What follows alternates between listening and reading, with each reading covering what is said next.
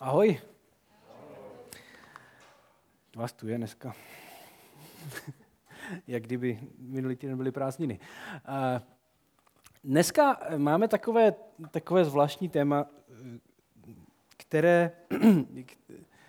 Já bych začal tím, že eh, eh, v šatně v posilovně je z určitého pohledu eh, nebo šatna v posilovně je, je z určitého pohledu velmi blízká tomu, jak si pán Bůh představuje svět. Já vám povím proč. Jo. Všichni jsou nazí, eh, teda kromě těch ručníků většinou. A je úplně jedno, kdo jste. Všichni si tykají. Jako je úplně jedno, jestli jste jako ředitel nějaké firmy velké, nebo jste prostě borec, co přišel po noční zrovna z továrny jako od pásu nebo něco takového. Je to úplně jedno, nebo jste kazatel. Jakoby, jo. Všichni jsou si vlastně rovní. Eh, všem jde nějak, takovou jako stejnou věc. Není tam nějaká soutěživost jakoby v té šatně moc. Jakoby, jo, ani v té posilovně obecně. Ono to tak není, že by lidi jako potřebovali s někým soupeřit. A mně přijde, jak, když jsem o tom přemýšlel, že, že pán Bůh, když, když mluví v Bibli o tom, jak si představuje svět, tak, tak je to svět, kde lidé žijí spolu v pokoji, napříč generacemi, národy, svět, kde, kde vládne pokoj, kde lidé spolu neválčí, nesoupeří, um, prostě kde mají všichni dost.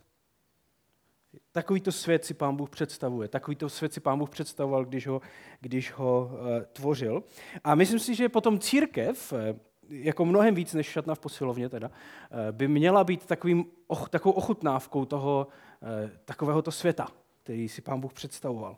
Eh, a to je, někdo to tak hezky pověděl, že církev by měla být taková ta ukázka na, ten, na ty filmy, jak vždycky, když jdete do kina, tak jsou tam na začátku ty ukázky a vy vezmete že jo, tu ukázku a ve dvou minutách chcete schrnout to nejlepší, co je v tom filmu tak chcete dát do těch dvou minut a je to marketingový tah vyloženě, že jo? abyste nalákali ty lidi, aby šli na ten film do kina. Tak přesně to by měla být církev, jakoby, jo? že církev by měla být takovou ukázkou toho, jak si pán Bůh představuje, jak si pán Bůh představuje svět a život. A e, to, to zní skvěle, ne? To by byl taky takový dobrý marketingový tah. Ten, ten problém samozřejmě je, že e, a to, to je to dnešní téma, jako proč je pro nás spolu tak těžké vít, teda tím pádem? Jako, když by to mělo být tak úžasné, když jsme měli být tady tím obrazem uh, takové to, jako té, té boží představy o tom světě, jo? Uh, tak proč je to pro nás tak těžké spolu vít? A je, to je něco, o čem bych chtěl dneska s váma mluvit. Jo? Já jsem přemýšlel o různých jako problémech v církvi. Já jsem na to, člověk, jak se v tom pohybuje, tak to vidí. Někdy za mnou chodí lidi a říkají, já nemůžu být křesťan, protože teď mi poví nějakou věc církve. A to je tak hrozné. Říkám, ne, ono je to ještě horší, ale ty to nevidíš. Takže eh, že jsou různé eh, typy problémů, jako v církvi. Jo? Některé jsou eh, třeba generační problémy, nevím, jestli to, zažíváte, ale to je jedna z takových věcí, kdy skutečně lidé v různých generacích různě prožívají svět a prožívají svoji víru, prožívají vůbec svůj život, prostě všechno. A, a, a jako fakt radikálně jinak. Jo? My jsme třeba to, jeden z takových dobrých příkladů byl, když máme ten Pastor Institut, což je takové takový trénink prostě pro, pro ty lidi, kteří něco dělají v církvi. A měli jsme takové úplně první setkání na Vsetíně s novou skupinou a to byla zajímavá skupina, protože tam byli lidi, kterým bylo tak jako 40 plus a oni většinou jsou to lidé, kteří vyrostli v církvi a plus tam byli ještě nějací jako mezi nimi i Ukrajinci a pak tam byli takový 25 plus, jako, nebo 20 dva plus, jako mlad, prostě zase mladí lidi. Jako. A my jsme přišli, je, úplně jedno z prvních témat je to, jak číst Bibli a, a tak. A, a tak jsme se bavili o tom, jak kdo čte Bibli. Já jsem položil takovou otázku, jak kdo čte Bibli. A teď to bylo zajímavé, protože ta stará generace, nebo starší generace, ta moje generace tak, a starší, tak to všichni oni začali prostě říkat, no tak my máme tu Bibli a teď já to vždycky otevřu ráno prostě a teď si tam nalistuju jakoby, a teď si přečtu tu kapitulu, pak se pomodlíme. Jakoby. A pak s manželkou večer máme e, nějak nějaké takové ty trhací kalendáře nebo prostě různé takové ty hesla a takové ty věci. A tak si vždycky čtou večer z toho a tak. A teďka to vy všichni vykládali, ta moje generace, tak jako, aha, tak to bych asi měl začít. A a teďka povídali, jak jako prostě to čtou, jakoby, a tu Bibli, jak, jak, jak mají tu knihu a jak ji čtou. A teď ti mladí nic. A teď to všichni ti staří prostě povídali a ti mladí tam tak seděli a, a jako takový zaražení byli trošku. A já, říkal, a já jsem, za chvíli mi to došlo, co asi, asi o co jde, tak jsem říkal, no tak víte, já tu Bibli moc nečtu. tak jsem to tam takhle jako hodil, eh, že já jako eh, mnohem radši čtu jakoby knihy o Bibli, než jako tu Bibli samotnou. Že už jsem jako párkrát četl, že člověk, já mnohem radši čtu něco, abych se o tom víc jako dozvěděl.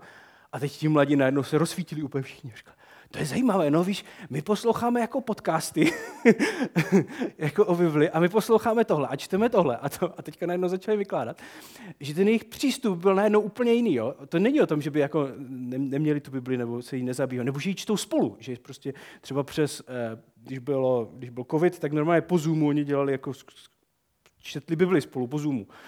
Což v naší generaci jsme měli problém se potkat po Zoomu. Jako po, po, po třech měsících nás to všechny nebavilo, jako že už prostě další Zoom nikdo už nechtěl. A oni prostě ne, oni se pak každý týden, teďka hodinu a půl to tam jako spolu, jo. A že to bylo úplně, a teď je to úplně jiné, jo. A pak, pak jsme na jiném pinu zase povídala jedna kamarádka, že Bibli už skoro vůbec nečte, je třeba, nevím, 35, a ona říkala, že v tam v životě vyčetla tolik blbostí, které aplikovala do svého života, ale bohužel i do životů jiných lidí, že se jako v podstatě bojí to sama číst. Jo?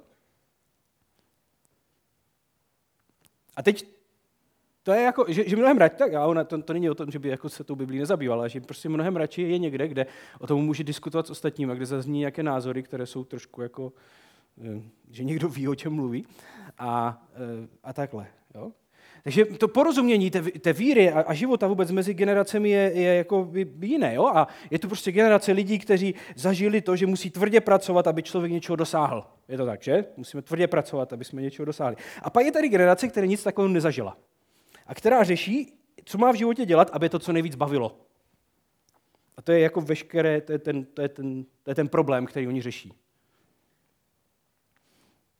A z tohohle jako celkem jednoduše můžou vzniknout problémy, že jo? protože vy tady máte ty tvrdě pracující lidi a pak tady máte ty líné, mladé, kteří furt neví, co chcou a prostě už jim 30 a ještě jako, už studují čtvrtou vysokou školu jakoby, a ještě žádnou nedostudovali. A, jako, a teďka z toho najednou vzniknou problémy. Že jo? A není to jenom jako otázka generace, ale je to otázka různého životního stylu. Že jo? Ehm, jak by se měly věci v životě dělat? Jak by člověk měl žít svůj život? A obzvlášť v církvi, kde my máme takovou tendenci všechno považovat jakoby za buď svaté nebo špatné, ale tak je to o tom, jak, jak má vypadat manželství. A kolik času by spolu měli lidé trávit? E, mají mít nějak rozdělené ty role doma, jako je to tak, že muž prostě je ten, který vydělává, žena je ta, která je u té plotny a stará se o ty děti. E, typicky to tak bylo, že, jo? že ženy jsou doma s těma dětma, muži chodí do práce. A teďka co, když to dělá někdo jinak? Je to najednou jako to začne být problém pro některé. Že jo?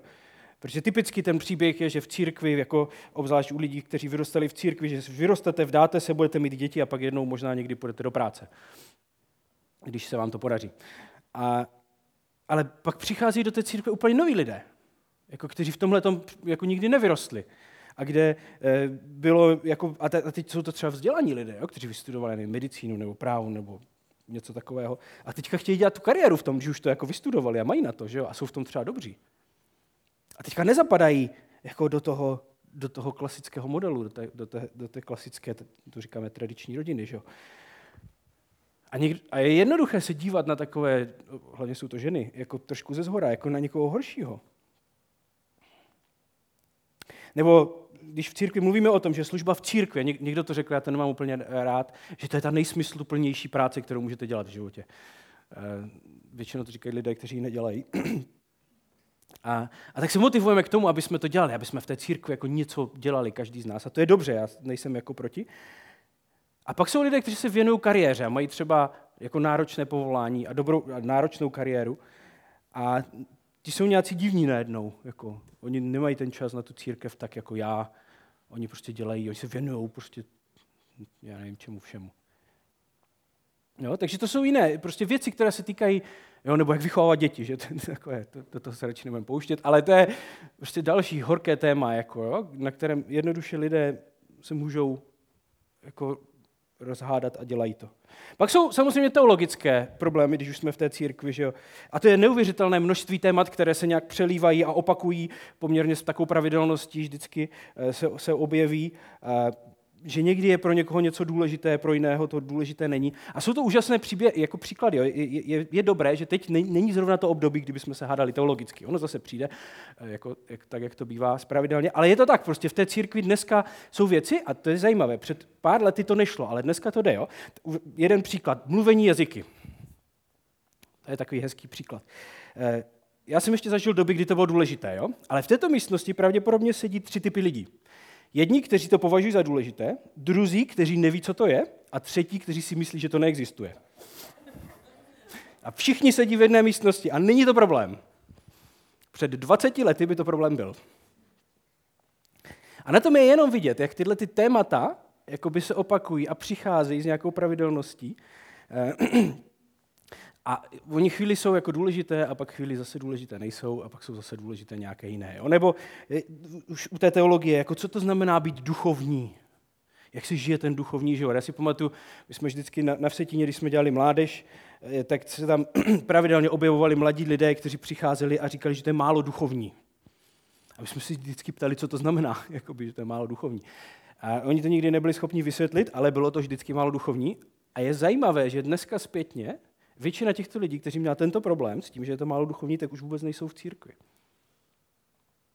Když dělám zpětně, všichni tito lidé nejsou v církvi. Což je zajímavé. A pak je samozřejmě eh, to, že jsou to různé národnosti, tak tady jich tolik není. Eh, Češi, Slováci, to je skoro podobné, nějací Američani občas a tak. Ale, ale zároveň jako to může být problém. Jo? My to, třeba, to, to je vidět na Vsetíně, když najednou vám přijde do té církve jako polovina, najednou jako polovinu tvoří Ukrajinci, kteří pochází z nějaké jako, takové víc konzervativní jako, tradice, tak najednou to může vyvolat, vyvolat problémy. A mohli bychom pokračovat v různých typech problémů, které v církvi jsou, které se objevují. A není to, a důležité je si říct, že to není nic nového. To vždycky bylo a pravděpodobně to vždycky bude. To je jenom dobré si říct. A není to nic nového, a protože to není nic nového, tak se o tom mluví, v Bibli se o tom mluví, tam jakoby poměrně docela hodně, si myslím, tady o tom, jak vlastně různí lidé, protože to je to, co, to, je to, to, to o čem Bible mluví, že, že, že to, co Ježíš přišel udělat, že přišel spojit různé typy lidí, že jo, úplně z odlišných tradic, jako ať to byli židé nebo pohané, ať to byli kdo, kdo všechno možný, tak prostě najednou ty hranice jakoby jsou pryč. Ale oni nejsou tak moc pryč, jak bychom chtěli, aby byli pryč. Že jo? Oni jsou pryč někdy na teoretické jako rovině, jo? ale v praxi pořád zůstávají. A tak je otázka, co s tím, jak se s tím vyrovnat. Takže na to se dneska podíváme do listu Římanům, do 14. kapitoly, eh, kde si přečtem celou kapitolu, jak tomu pak zkusím něco povědět. Slabého ve víře přijmejte, ale ne proto, abyste posuzovali jeho názory. Někdo věří, že může jíst všechno, slabý však jí jen zeleninu.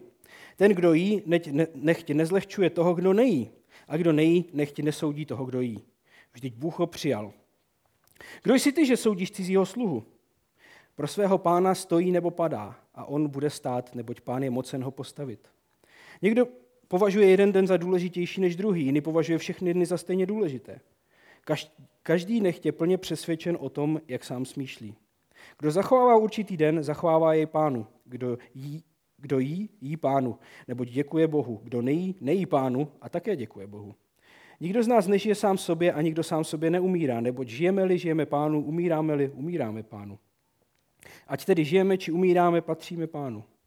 Vždyť proto Kristus zemřel a ožil, aby se stal pánem mrtvých i živých. Ty pak, proč soudíš cizího bratra? Nebo i ty, proč zlehčuješ svého bratra?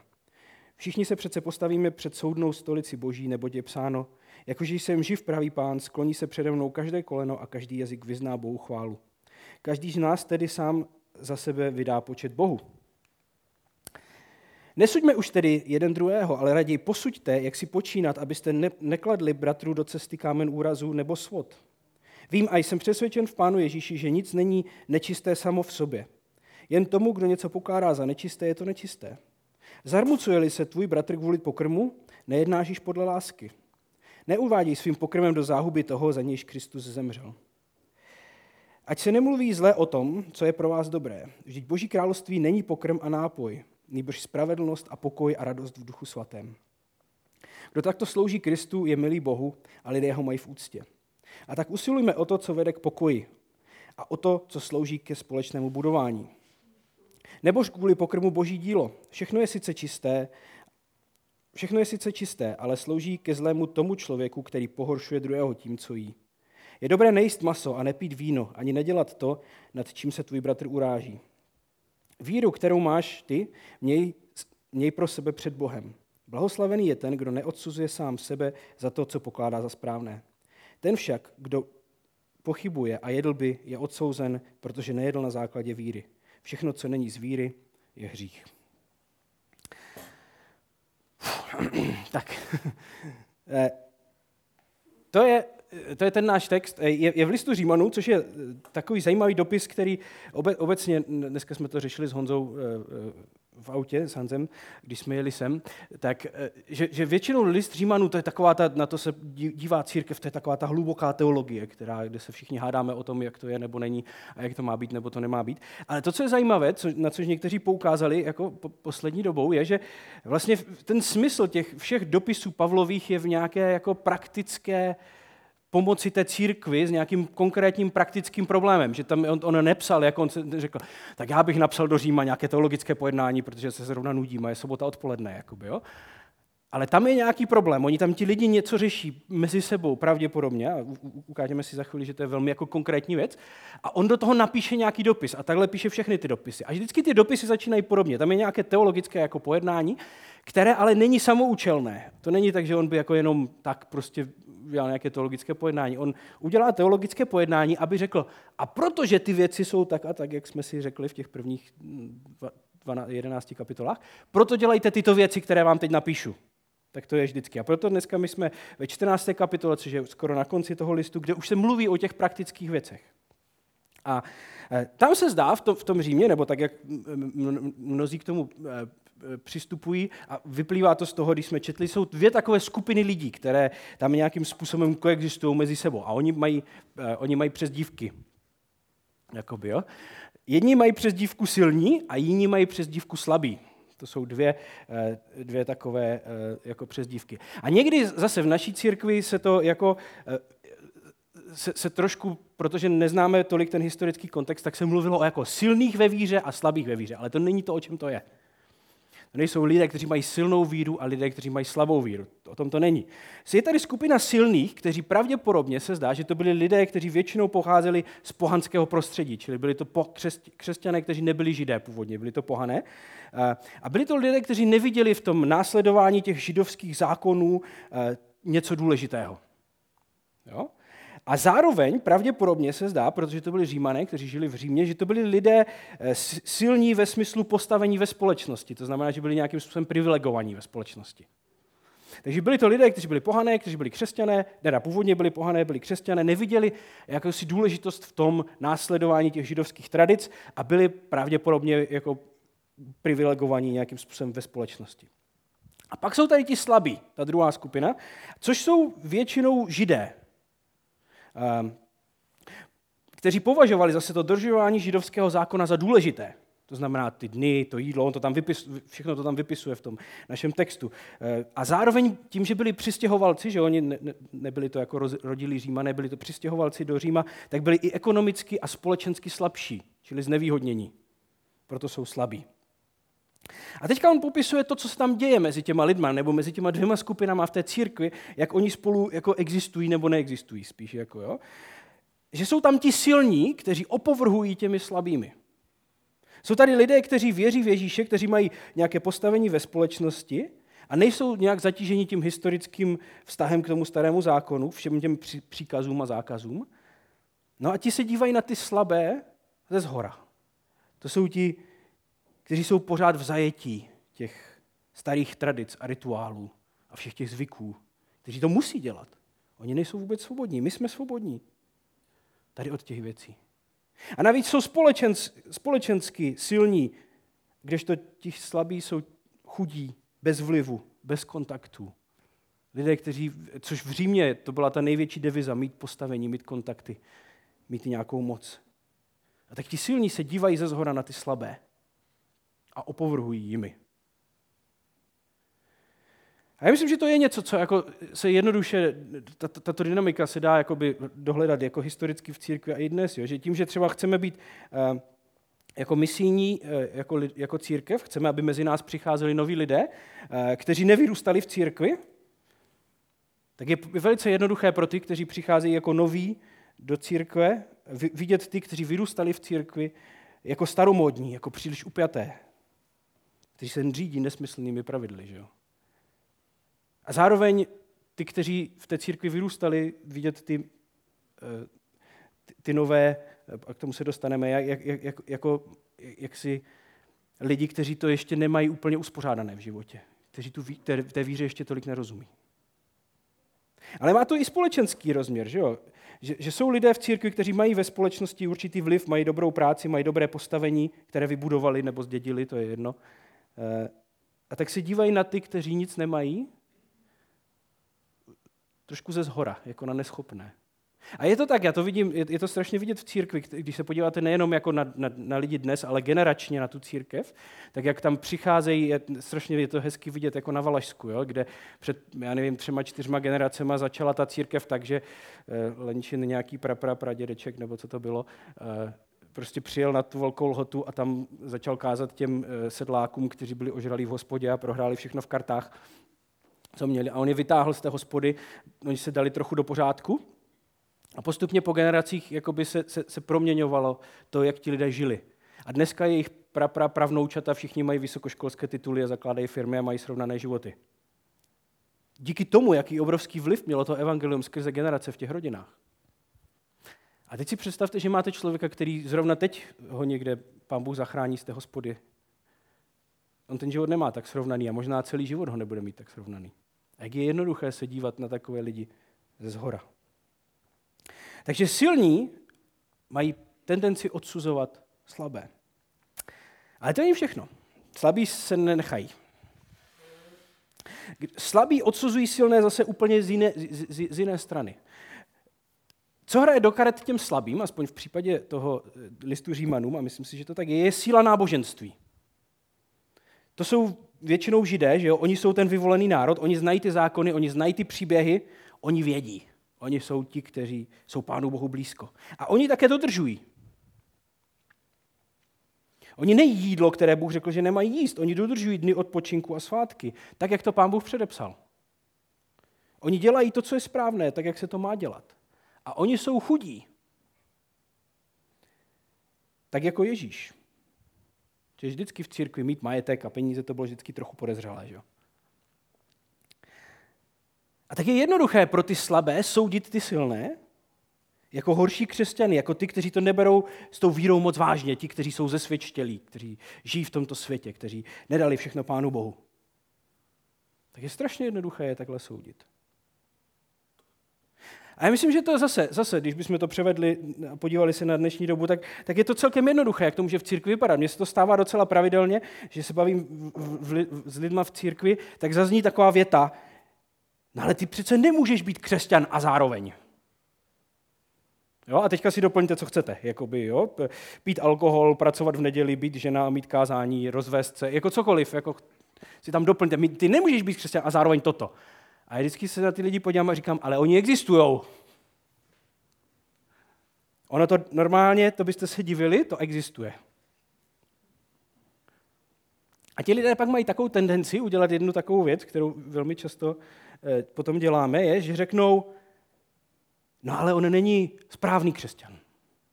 Nebo biblický křesťan, nebo to je jedno, co, prostě nějakou musíte, kategori, jako musíte to zúžit. Jako nejenom křesťan, ale nějaký jako lepší křesťan. No? A najednou děláme to, co on velmi jasně říká, aspoň Pavel tady v tom, tom listu, že, že posuzujeme vlastně víru jiného člověka. Jestli jeho víra je dost dobrá, jestli jeho, je, to, jak on ví, způsob jeho víry je dost dobrý, že jo? což je problematické, aspoň tak, jak on to tam píše. A tak vidíte, že tady tohleto napětí mezi silnýma a slabýma, to, to je to, o čem... A zdá se, že, že celý ten, ten list Římanům směřuje tady k řešení tohoto napětí, že o tom to celé je. Že, že ta církev prostě mezi sebou tam takhle jako fungují tyhle ty dvě skupiny, nebo spíš nefungují. A teďka Pavel píše to všechno, co píše v Římanům, aby jim ukázal a řekl jim, hele, vás, pamatujte se, tak to, to nemá vypadat. A výhoda je, že, že nepopisuje jenom nějaký problém, ale nabízí nějaká řešení, což je jakoby hezké. A e, říká několik takových věcí. Tak, tady je jeho řešení. První, z nich, první věc je, říká, že silnější mají přijímat ty slabší. Že to je úloha těch silnějších, aby přijímali ty slabší. Nedívejte se na, na ty slabší ze zhora, s tím, že se vás některé věci jako netýkají. Jo? Jakože, to, to je takové jednoduché pro, pro nás, kteří jsme nevyrůstali v té církvi, jako posuzovat ty, ty lidi, eh, kteří v té církvi jsou celý život a kteří prostě žijou a mají nějaké jako životní rytmy a pravidla a my jsme takový svobodní od tady těchto věcí, tak se na to dívat jako na něco, eh, co jako je takové svazující, že jo? Ale pak zjišťujete zároveň, myslím si, že jak člověk jako stárne nebo se některé věci mění, že, že člověk potřebuje některé věci si nastavit v životě. A že víra velmi často nabízí tady tenhle ten, t, t, takovou jakousi, takové jakési vodítka nebo, nebo takovou pomoc v tom, jako, že, že člověk, když si nastaví některé věci v životě, které dodržuje, tak mu pomáhají v životě. Že to není, něco, že to není známka slabosti, ale známka možná moudrosti. Že různí lidé skutečně prožívají svou víru různě. To musíme respektovat, nebo naučit se respektovat. Že, že nemusíme lidem neustále vysvětlovat, proč by ty věci měly dělat tak, jako je dělám já, protože to je správně. Takže to je první, že silnější mají přijímat slabší. A pak je druhá věc, že slabší nemají soudit ty silné, protože, a ten hlavní důvod je, že bych, Bůh bude soudit. On neříká, že jako všechno, to je, to je taky důležité že on říká, že všechno je v pořádku. Ale on říká, to není vaše zodpovědnost. My máme obrovskou takovou potřebu řešit věci za Pána Boha. To je nějaká naše tendence v církvi. A, a ty lidé z toho náboženského prostředí, ti, ti slabí, mají někdy takovou tendenci řešit i problémy za ostatní lidi. Eh, mají potřebu dávat věci do pořádku. A on říká, to, to není o tom, že jako je to jedno, jak člověk žije, ale to není vaše zodpovědnost, abyste to soudili. Protože zároveň on říká to, že, že, že člověk může dělat, jako žít svůj život špatně. On říká, že my máme žít svůj život boží slávě. To znamená, tak, aby se to pánu Bohu líbilo. Ale to, jestli to tak je nebo ne, nakonec soudí on. Ne já. A třetí věc, říká, vycházejte si vstříc. To je celá, cel, celá ta druhá sekce, nebo, kterou jsme měli na tom druhém slajdu, ten od 13. verše, kdy velmi jasně on říká jednu věc. Říká, větší nárok je vždycky na ty, kteří jsou silnější. Větší nárok je vždycky na ty, kteří jsou silnější. Silní můžou nést slabost slabých. Tak to je. Pokud jste v pozici silného z jakéhokoliv důvodu, v jakékoliv situaci, tak je naše zodpovědnost za to nést slabé v církvi. Protože to dává smysl. Nemůžeme chtít po těch, kteří jsou slabší, aby jako Jo, chápete? Že ten, který je silnější, který má víc, tak má zodpovědnost za to, aby nesl slabé. Že znakem dospělosti je schopnost nést nedospělé. Proto je větší nárok na ty, kteří vedou v církvi. Jo? Protože to jsou ti silní, že jo? Nebo se to aspoň předpokládá. A ten důvod, který zatím Pavel uvádí, je, ten stejný jako vždycky v křesťanství, že Ježíš udělal přesně to stejné pro nás, že jo? Kdybychom si to dali do té dynamiky silný, slabý, tak Ježíš je ten, který je naprosto nejvíc silný a on přesto nese a, a unesl na, nás slabé. On se vzdal toho svého privilegia, těch svých privilegií, proto, aby nesl nás slabé. A on říká, pokud jste v pozici silných v církvi, tak je, naše je vaše zodpovědnost, abyste nesli ty slabé. A ještě možná jedna, jedna věc je, je k tomu potřeba jakoby povědět, proč je to pro nás, proč některé ty argumenty, když je čteme, tak jsou pro nás tak zvláštní. Eh, a to je právě určitý posun ve společnosti, kdy ta, ta kultura, do které on píše, že to, to, to už jsme si tady říkali, ale řekneme si to znova, že všechny ty novozákonní dopisy a vlastně celá, skoro celá Bible je napsaná jako skupinám lidí. To není napsaná jednotlivcům. Když to my dneska máme tendenci číst jako Bibli, že je napsaná pro mě. Jo? Ale Pavel mluví, mluví vždycky v množném čísle. Jo? Dopis Římanům je napsaný dopis církvi v Římě, ne, oni není napsané nějakému jako jednomu člověku v té církvi, není to napsané nějakému vedoucímu v církvi v Římě, ale všem společně. A proto on říká, a, proto, a to, tohle je něco, co nám jakoby trošku utíká, jo? Že, že on říká, že tím, že vy žijete spolu, tak já to říkám vám všem, my dneska máme mnohem individualizovanější víru. kdy jako je to já a Bůh a to je všechno. A pak někde je tam ta církev. Pro ně to bylo jako všechno spojené. Pro ně Bůh, víra, církev, to byla všechno jedna, jako to, to všechno patřilo dohromady. Pro nás to tak dneska není. A proto je potřeba si to připomínat a říkat, že on, on potom říká, že vy musíte brát ohled jeden na druhého. Vycházet si vstříc. Pro nás, když to čteme, tak, tak nám to přijde někdy takové svazující, ale proč já bych měl... Počkej, to mi chcete říct, jako když bychom to vzali do to mi chcete říct, že ve chvíli, kdy nás je tady 35 nebo kolik teď a dáme si společný oběd a jeden, je tady jeden člověk, který má problém s tím, že si dá někdo pivo u toho oběda, tak si ho nikdo nesmí dát. To nám přijde divné. Ale pro něho to bylo naprosto normální, protože on říká, pokud by to mělo být něco, co toho jednoho člověka nějak jakoby špatně nasměruje v životě, tak je přece absolutně jasné, že všichni se přizpůsobí, protože jsme v tom spolu. Pro nás je to, vzdál, je to naprosto vzdálené jako našemu přemýšlení, že bychom ve své víře měli brát ohled na ostatní lidi. Že by, že by jako jejich, post, je, je, nebo jejich víra měla být nějakým způsobem určující pro mě. Ale pro něho to tak nebylo. On to tak viděl. Že to, jestli moje chování, můj, to, to, to jak, jak moje chování a můj život ovlivňuje ostatní lidi, je důležité. A proto říká, vycházejte si vstříc. A on říká takové věci, ale jestli mají lidi kolem vás problém s tím, že jíte maso, tak buďte vegetariáni. Nebo jestli mají problém s tím, že pijete víno, tak ho nepijte. Tak to je. Takže to je nějaké jeho řešení. Já jsem se pokusil to nějakým způsobem schrnout, že církev je místo, kde usilujeme o společný život, kteří jsou úplně, s lidmi, kteří jsou úplně jiní než my. A to je potřeba si jako uvědomovat. Jo? Možná i v takové té, takové té tradici, pokud jste vyrůstali, jste dlouho v církvi, tak jako asi uniformita těch lidí, kteří tam žili, byla dřív mnohem větší, než je dneska. Dneska je ta, ta, ta rozmanitost toho, jaký lidé v té církvi jsou, s jaký, jakýma životama, jak k životu přistupují, je mnohem větší, než možná byla dřív. A to je v pořádku. A myslím, že to je dobře. Ale my se s tím musíme naučit žít. Co s tím? Měli jsme čtyři typy problémů, tak zkusíme udělat čtyři typy takových nápadů, co by se s tím dalo dělat. První z nich, teda, první z typů problémů, který církev jakoby vždycky se s nima e, potýká, je generační problém. A pro mě v tomhle e, na, na, na tohle to nejvíc upozornil, když jsem před skoro 20 lety začínal tu práci v církvi, tak jsem byl na nějakém setkání kazatelů a byl tam jeden takový misionář, který to byl starý pán, který se na důchod přestěhoval do Čech aby dělal misionáře. Tady on dělal celý život kazatele v Americe a pak se přestěhoval do Čech na důchod.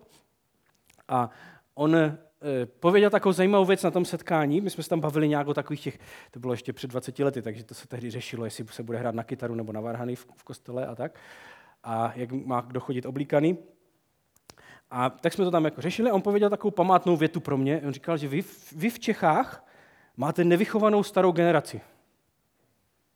Teď tam sedíte jako v tom kruhu. Mě, mě bylo jako 22 a byl jsem tam nejnový, ale všem ostatním bylo přes 50 jako v té místnosti. Tak, takže to tak jako tam pověděl. A výhoda byla, že mu bylo asi už tehdy taky před, někde k 60.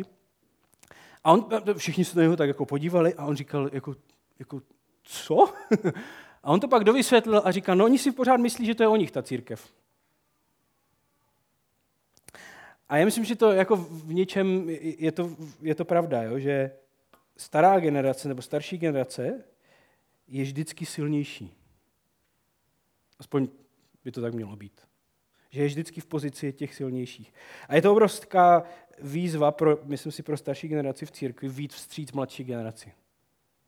Ale ona neexistuje jiná varianta, jak ta církev může jako existovat, aby tam ti mladí lidi zůstali.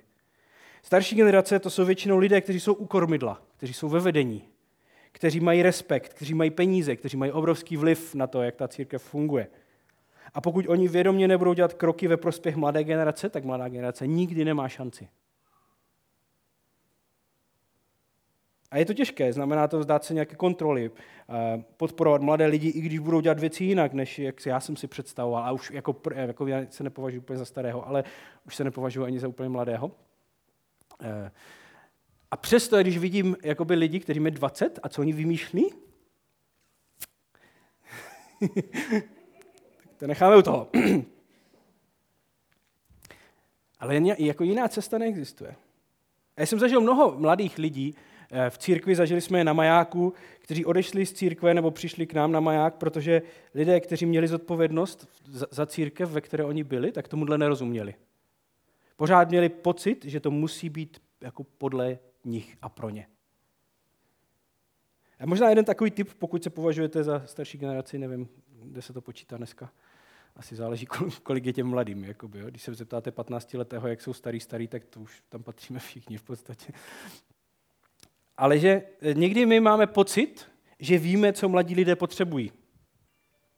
Někdy je možná dobré se jich zeptat. To je jenom takový tip, jeden jakoby, pro zpříjemnění vztahu. Tak, takže to, je, eh, to jsou generace. Pak jsou, eh, pak jsou, pak tu mám teologii, nevím proč, asi aby to neodpovídalo. Pro nás jako je, je teologie aby byla a, chceme, aby byla něco, ně, jako my něco důležitého. Jo? A, ale jak jsme viděli na, na příkladu třeba mluvení jazyky, jako to skutečně přichází jako ve vlnách, to prostě má nějaké tendence, ono to chvíli je důležité, chvíli to není důležité, prostě všechny tady ty věci. A někdo pověděl takový hezký, je několik takových jako, jako postojů, které si myslím, že jsou dobré, co se týká teologie. Někdo řekl, že jsou věci, které jsou v zavřené ruce a pak jsou věci, které jsou v otevřené ruce. Jsou věci, o kterých se nediskutuje, které jsou jasné, které, kterých se držíme, a pak je strašně moc věcí, o kterých diskutujeme. Naprosto svobodně, kde jsme schopni žít spolu, eh, vycházet spolu jsou prostě věci, které jsou důležité a které nejsou. A je zajímavé, jak se třeba k tomuto historicky postavila jednota bratrská, naše česká, která, eh, to možná jste někteří slyšeli, tak rozdělovala věci v církvi na tři takové kategorie. Oni říkali, že jsou věci podstatné, jsou věci služebné a jsou věci případné. A i, i ku podivu eh, pro nás všechny je zajímavé, co oni do které kategorie dávali. Protože máme pocit, že kategorie podstatných věcí je velká, služebných taky a ty případné dobře, tak to jsou ty blbosti. Ale ne, to, to tak nebylo. Oni, eh, věcí podstatných bylo velmi málo. V podstatě je to to, že Bůh zachránil člověka. To je podstatné. Pak jsou věci služebné.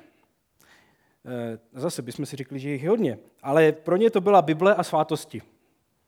Takže tyto dvě věci jsou služebné. A pak jsou ty, ty, ty případné, to znamená ty všechny ostatní.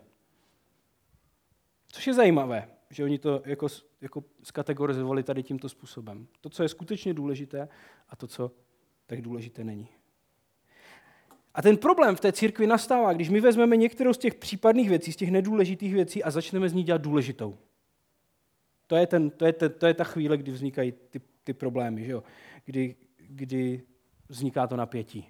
A to jsou ty situace, kdy všichni musí mluvit jazyky a všichni musí věřit tomu, že svět byl stvořený za, všech, za sedm dní a všichni musí tohle. A, všichni, a jsou to věci, které jsou naprosto jakoby, jako vedlejší, ale někdo je vezme a udělá z nich důležité. A to neznamená, že o nich nemáme diskutovat nebo se nemůžeme bavit, jak by to asi mohlo být nebo ne. Ale ve chvíli, kdy, kdy, to, kdy to postavíme do nějaké jiné kategorie, tak z toho začne být problém. A tomu bychom se rádi vyhnuli. Tak, takže to jsou teologické problémy. Pak jsou ty, ty, ty problémy těch různých životních stylů. Toho, že každý z nás vidí svůj život jako jinak. Jak žít v manželství, jak vychovávat děti, kolik, jakou dělat práci, jak ji dělat, všechny, v jakém autě jezdit. Tady to všechno jsou věci, které byly třeba problém. Ale myslím si, že jedna z takových typických věcí, které děláme v životě, je, že zobecňujeme svoji životní zkušenost pro všechny ostatní že se tomu vel, jako velmi málo lidí umí vyhnout. To znamená, že já jsem takto vychovával svoje děti a ono to fungovalo, teda jenom, jako, to je taky zajímavé, že někdy lidi říkají, já jsem takto vychovával svoje děti, ono to nefungovalo, ale všichni by to měli dělat stejně. Ale eh, někdy je to tak, nebo často je to tak, já jsem takto vychovával svoje děti, ono to fungovalo, proto je to správně a proto by to tak měli dělat všichni ostatní. Jo? Tak toto nějak děláme. My, my, my žijeme jako rodina takovýmto způsobem a měli by to dělat všichni ostatní. Já žiju svůj duchovní život takto a takto by to měli dělat všichni ostatní. Že vezmeme svoji zkušenost a zobecníme ji jako nějaký princip. A někdy dokonce pak skrze tu svoji zkušenost začneme vykládat Bibli. Jo? Takže řekneme, Pavel říká, že muži mají milovat svoje ženy a to vypadá tak, jak to dělám já. Protože já to dělám správně. Jo? Být křesťan znamená žít život služby ostatním lidem a to se dělá tak, jak to dělám já. Takže všichni dáte vypověď v práci a budete pracovat do církve bratrské, protože to je jediný správný způsob, jak se to dá dělat. Jo? A tohle to děláme. Ale moje zkušenost a moje životní cesta nemusí nutně určovat jako správnost. To, že něco funguje mně, neznamená, že to bude fungovat někomu jinému a že to musí fungovat někomu jinému. My nejsme schopni oddělit svoji zkušenost od nějakého obecného principu, nebo velmi málo z nás je. A proto potřebujeme mít jako pokoru v tom, jak, co vlastně říkáme lidem, že maj, jak, jak mají žít. Jo? Protože moje zkušenost z práce s lidmi je, že lidé mají naprosto neuvěřitelné příběhy. Jo? Jedna věc je jasná, že málo který příběh člověka funguje podle nějakých šablon. A podle nějakých pravidel. Tak to prostě není. My potřebujeme moudrost v tom, aby jsme se učili žít. Takže to je druhá věc, teda třetí věc, a pak jsou národnosti, což tady nás tolik jakoby netrápí, ale myslím si, že to je i do budoucna jakoby důležité tady s tím počítat, že skutečně budou přicházet lidé z různých národností a tím, jak se svět bude, jak se zmenšuje, tak je to nějaká budoucnost před náma a my to třeba na, na zažíváme jako velmi intenzivně, kdy jako ty pohledy na to, jak vypadá život a jak vypadá víra, tak jsou někdy jako fakt radikálně jiné. A přesto ti lidé se musí naučit nějakým způsobem žít spolu. Takže církev je místo, kde usilujeme o společný život s lidmi, kteří jsou úplně jiní. Tak to je. A myslím si, že dneska je, je to velmi často tak, že, že lidi odrazuje nejvíc od víry a církve a různé věci, co to skandály, o kterých čtete jako v podstatě jako my neustále, eh, že se někde děje nějaký skandál. Neschopnost pojmenovat nějaké problémy, které jsou aktuální a řešit je. Jo, že řešíme prostě věci, které nikoho nezajímají, které se řešily před 400 lety někde. Nebo takový nějaký autoritářský přístup, velmi často, který v církvi je. Ale myslím si, že co může být takovým jako obrovským důkazem toho, že Bůh je skutečný, tak může být právě tohle. Církev, která nežije jenom sama pro sebe, církev, kde se mají lidé rádi, přestože jsou jiní, přestože nejsou jako všichni stejní. A já věřím, že to je důkaz něčeho nadpřirozeného, když se tohle to podaří, když to funguje. Když žijeme ve světě, kde se můžete na sociálních sítích zavřít v bublině s lidmi, kteří si myslí přesně to stejné, co vy, a nikdy ne, jako se nebavit s nikým, kdo si myslí něco jiného, a potom jenom utočíte na všechny ostatní, tak mít skupinu lidí, komunitu lidí, společenství lidí, kteří přestože jsou jiní, v úplně jakoby zásadních životních jakoby pohledech, tak přesto jsou schopni spolu žít a, a mít se rádi. To věřím, že je úžasná jako vize, kterou má Pán Bůh nejenom pro církev, ale nakonec pro celý svět. Pane Bože, děkujeme, že si nám představil a představuješ nám ten pohled na svět, který máš. Že chceš, aby lidé žili v míru, aby, žili, aby si vycházeli vstříc a že můžeme jako církev být takovou ochutnávkou tohle, tak když bychom chutnali dobře lidem kolem nás. Prosím za to, aby jsme dokázali porozumět tomu, co to znamená si vycházet vstříc. I když je nám to někdy vzdálené, ten svět, do kterého psal apoštol Pavel, tak, tak aby jsme možná aspoň část toho chápali, jak eh, nelpět na věcech, které nejsou důležité, ale vidět mnohem víc ostatní lidi kolem sebe. Amen.